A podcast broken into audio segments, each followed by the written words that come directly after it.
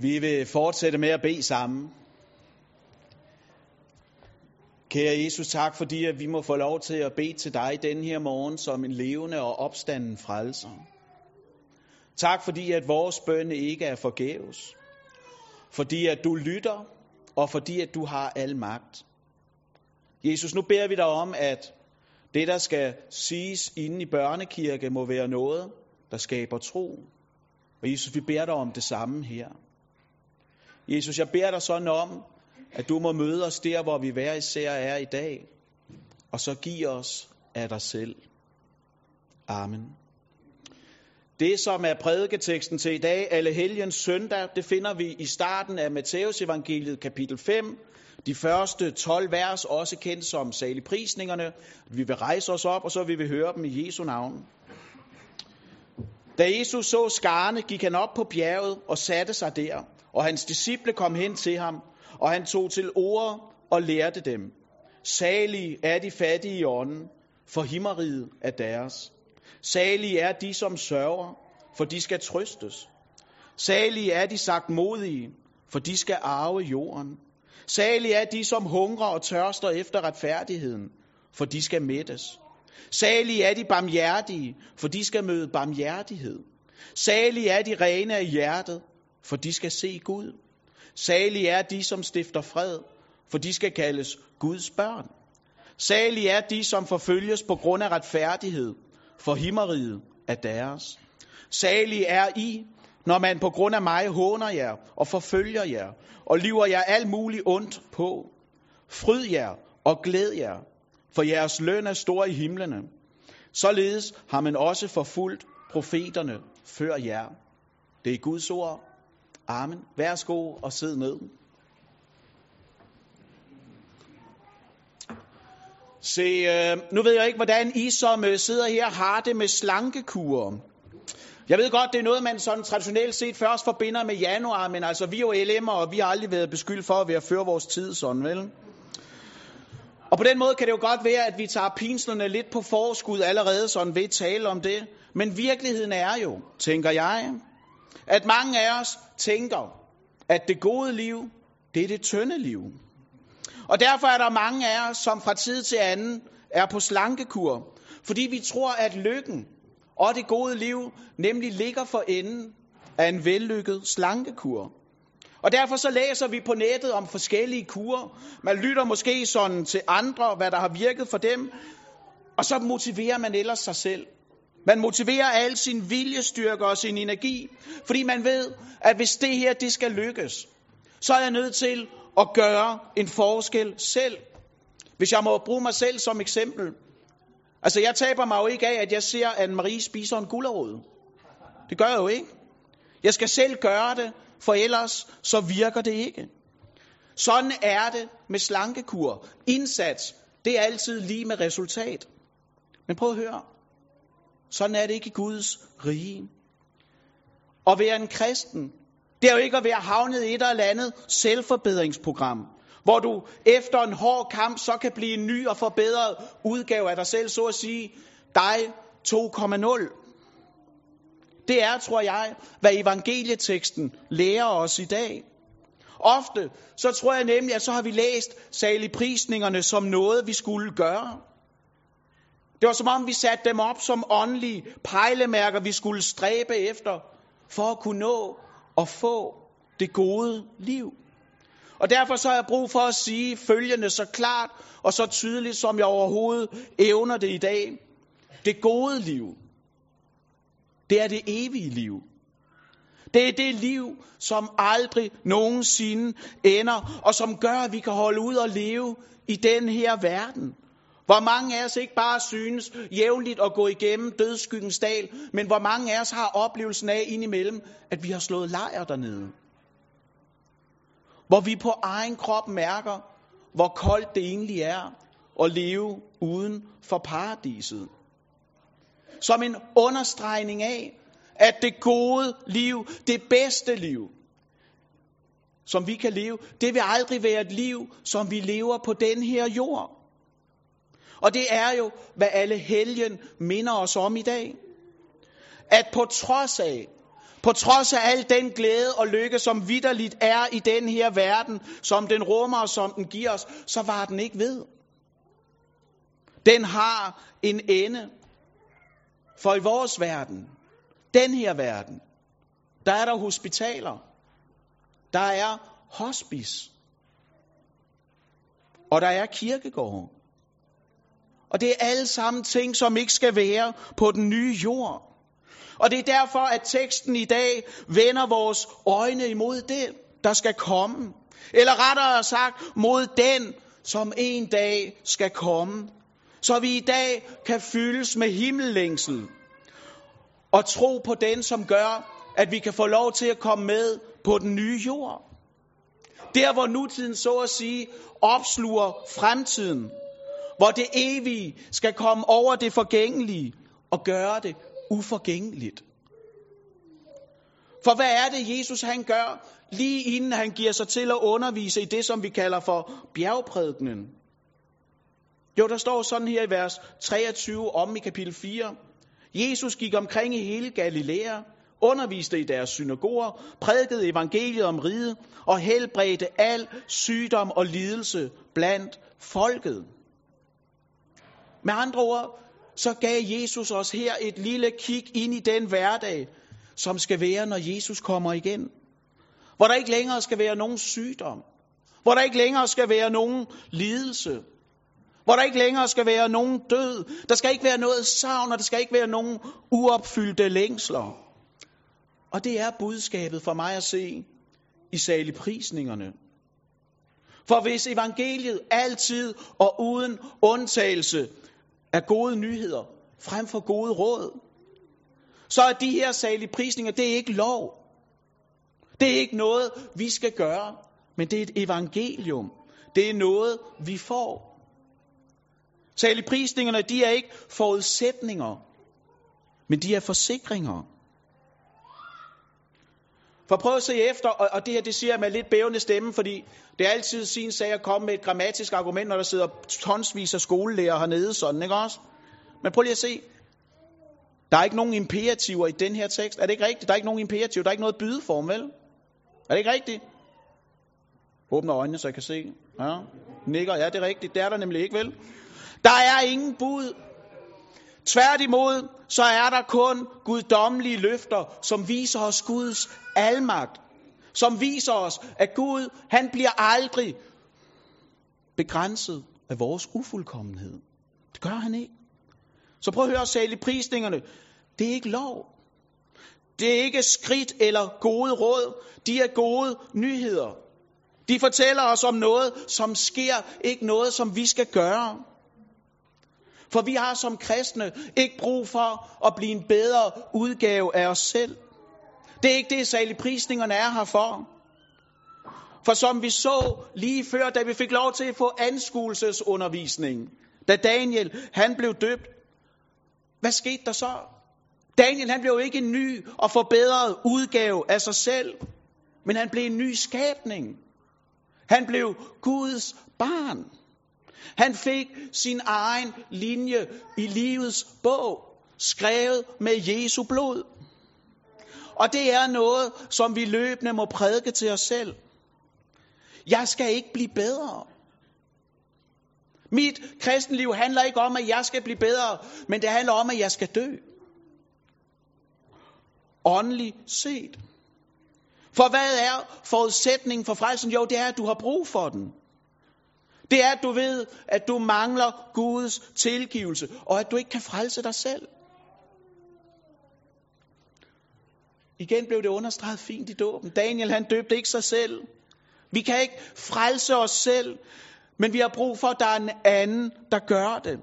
En anden må gribe ind i vores liv, hvis vi skal have det evige liv. For prøv at høre her. Vi kan jo godt gå ind ad evangeliets dør, og så alligevel fortsætte på lovens vej. Og det skal vi ikke gøre. Og det jeg gerne vil sige til jer i dag, det er, hold nu op. Lad være med at prøve at frelse dig selv.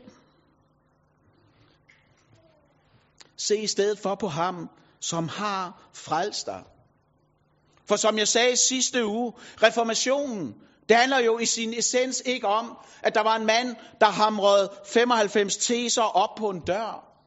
Men det handler om en mand navlet til et kors for os. Så når der står, salig er den, som sørger, så står det i en sammenhæng, hvor de første fire salige prisninger, de viser os vores åndelige tilstand. Og jeg tror, at det Jesus taler om her, det er sorg over synd. Og det har født et spørgsmål, der sådan har boblet noget i mig sådan den senere tid. Nemlig, hvordan ser jeg egentlig på min synd? Er det noget, som jeg sørger over? Eller er jeg nået til det stadie, hvor jeg mest af alt bare ser det som noget uundgåeligt? Noget, der er blevet så naturligt for mig, at jeg ikke længere tænker over det, eller ser det som om, det er noget, jeg må gøre op med, eller bekende. For der er jo katastrofer, der sniger sig så langsomt ind på os, at vi mister fornemmelsen af den tragedie, som det bærer med sig. Og vi må aldrig ende der, hvor vi nogensinde glemmer, at syndens løn altid og uden undtagelse er døden. For der er ingen, der kommer ind i Guds rige uden gennem bønden. Gud være mig synder nådig. Uden den selverkendelse er der ingen frelse. Det ved Jesus, og det er derfor, tror jeg, at han giver os de her salige prisninger. For før de beskriver os, så peger de i virkeligheden et andet sted hen, så peger de i virkeligheden på en anden. For hvem er det, der opfylder alt det, som Jesus han taler om her? Paulus han svarer jo på det lidt senere i Nyt Testamente, hvor han siger, alle Guds løfter har fået deres ja i Kristus. Så hvordan kan vi få den rigdom, som Jesus taler om her i saligprisningerne? Det kan vi igennem ham. Vi kan blive rige, fordi han blev fattig. Vi kan trøstes, fordi Jesus han led. Vi kan arve, fordi Jesus han mistede alt. Hvordan kan vi få noget? Jo, det kan vi, fordi Jesus ikke fik nogen. Hverken fra Pilatus, fra folket, eller allervigtigst fra sin egen far. Han fik ingen noget, for at vi kunne få alt gennem ham. For når vi er i Kristus, så er der ingen fordømmelse, så er der ingen adskillelse. Når Gud ser på os i Kristus, så ser han ikke bare fraværet af synd, men så ser han Kristi fuldkommenhed i os. Og det er nok. Det er nok. Der er ikke noget, der skal forbedres. Der er ikke noget, der skal tilføjes. Det er nok. Uanset hvad det er, du har gjort, uanset hvad du kan huske, så er det nok. Og det betyder, at på en dag som i dag, hvor vi mindes dem, som er gået forud for os, dem, der er kommet længere af troens vandring, der er det godt at vide, at den, som er død i troen på Kristus, er ikke gået bort. Men han er kommet hjem. Når en dør, så taler vi tit om at miste. Og jeg forstår godt, hvad man mener. Og alligevel er der noget i mig, der gør lidt oprør. For det, man har mistet, ved man ikke, hvor er. Vi ved godt i dag, hvor vores kære er, som er sovet ind i troen på Kristus. De er ikke gået bort, men de er kommet hjem. Os, der står tilbage, vi står tilbage med savnet. Vi står tilbage med tabet, og det gør ondt. Det er ensomt. Og Jesus ved det. Og han lover, at det ikke skal vare ved. At vores bedste liv, det er ikke det her liv. Men det er det, som kommer. Og prøv at høre, grunden til, at det kommende liv, det evige liv, grunden til, det bliver så godt. Det er ikke fordi, at vi skal være sammen med dem, der er gået forud for os i troen. Det er ikke det, der gør det evige liv godt. Men det er, at vi skal være sammen med Jesus. Hvor vi skal få lov til at se ham som det slagtede lam. Som den, der døde for mig, og ikke bare gav mig håbet, men vidsheden om det evige liv. I saligprisningerne, der beskriver Jesus både, hvordan virkeligheden er nu, og hvordan den en gang skal være. Der er et tydeligt allerede og endnu ikke tematik i saligprisningerne. For som han siger, så er der ting i den her verden, der vil ramme os og efterlade os mærket. Der er ting i livet i dag, som gør ondt. Men Jesus siger, det skal ikke vare ved. Mens vi er her på den her jord, så kender vi til det med græde og sørge og længes. Men en dag, så skal alt det høre op. En dag, der vil Gud selv sætte en stopper for al verdens lidelse og gøre alt godt. For som der står om i åbenbaringsbogen kapitel 21, så siger Gud sådan her. I bjergprædiken, der er Jesus talt om, salig er den skal. Det er noget, der skal komme. Og så siger Gud sådan her i Johannes åbenbaringen 21, 3, hvor Johannes han siger, Jerusalem stige ned. Og jeg så en ny himmel og en ny jord, for den første himmel og den første jord forsvandt, og havet findes ikke mere. Og den hellige by, det er nu Jerusalem, så jeg komme ned fra himlen, fra Gud, reddet som en brud, der er smykket for sin brudgom. Og jeg hørte en høj røst fra tronen sige, nu er Guds bolig hos menneskerne. I evangelieteksten taler Jesus om noget, der skal ske noget, som en dag skal opfyldes, hvor vi ikke længere skal tro eller sanse, men opleve himlen på egen krop. Hvor enhver længsel er stillet, og et hvert savn er forsvundet. For prøv at se, hvad der står. Der står, nu. Nu opfyldes alt det, Jesus døde for at skaffe os. Nu fuldendes troen. Den her dag, hvor Jerusalem kommer igen, der går troen under. For der skal vi ikke længere tro. Men der skal vi se, og der skal vi tilbede. Og det betyder, vores Gud vinder. Vores Gud vinder. Vores Gud vinder. Og en dag, så skal det blive synligt for alle. Den dag, den længes vi efter. Og vi vil aktivt fremskynde den ved at slippe evangeliet løs. Ved at drive mission. For tiden, der er jeg ved at stave mig igennem Jobs bog derhjemme. Og som en rød tråd igennem den her bog, der går det jo. Ja, der går det som en rød tråd. At det er muligt at sørge. Og stadigvæk både tro og bekende, at Gud er i kontrol. Så det vil vi gøre, mens vi venter på, at Jesus henter sig os hjem til sig. Os, der lever i dag, vi ved godt, at livet er hårdt. At synden er elendig. Men vi ved også, at Gud er kærlighed. At Kristus kommer igen. At ånden er magtfuld, og himlen er vores hjem. Og at vi som kristne aldrig siger farvel. I stedet for, der siger vi, kom, Herre Jesus, kom. Lad os bede om det. Jesus, vi beder dig om, at du snart må komme igen.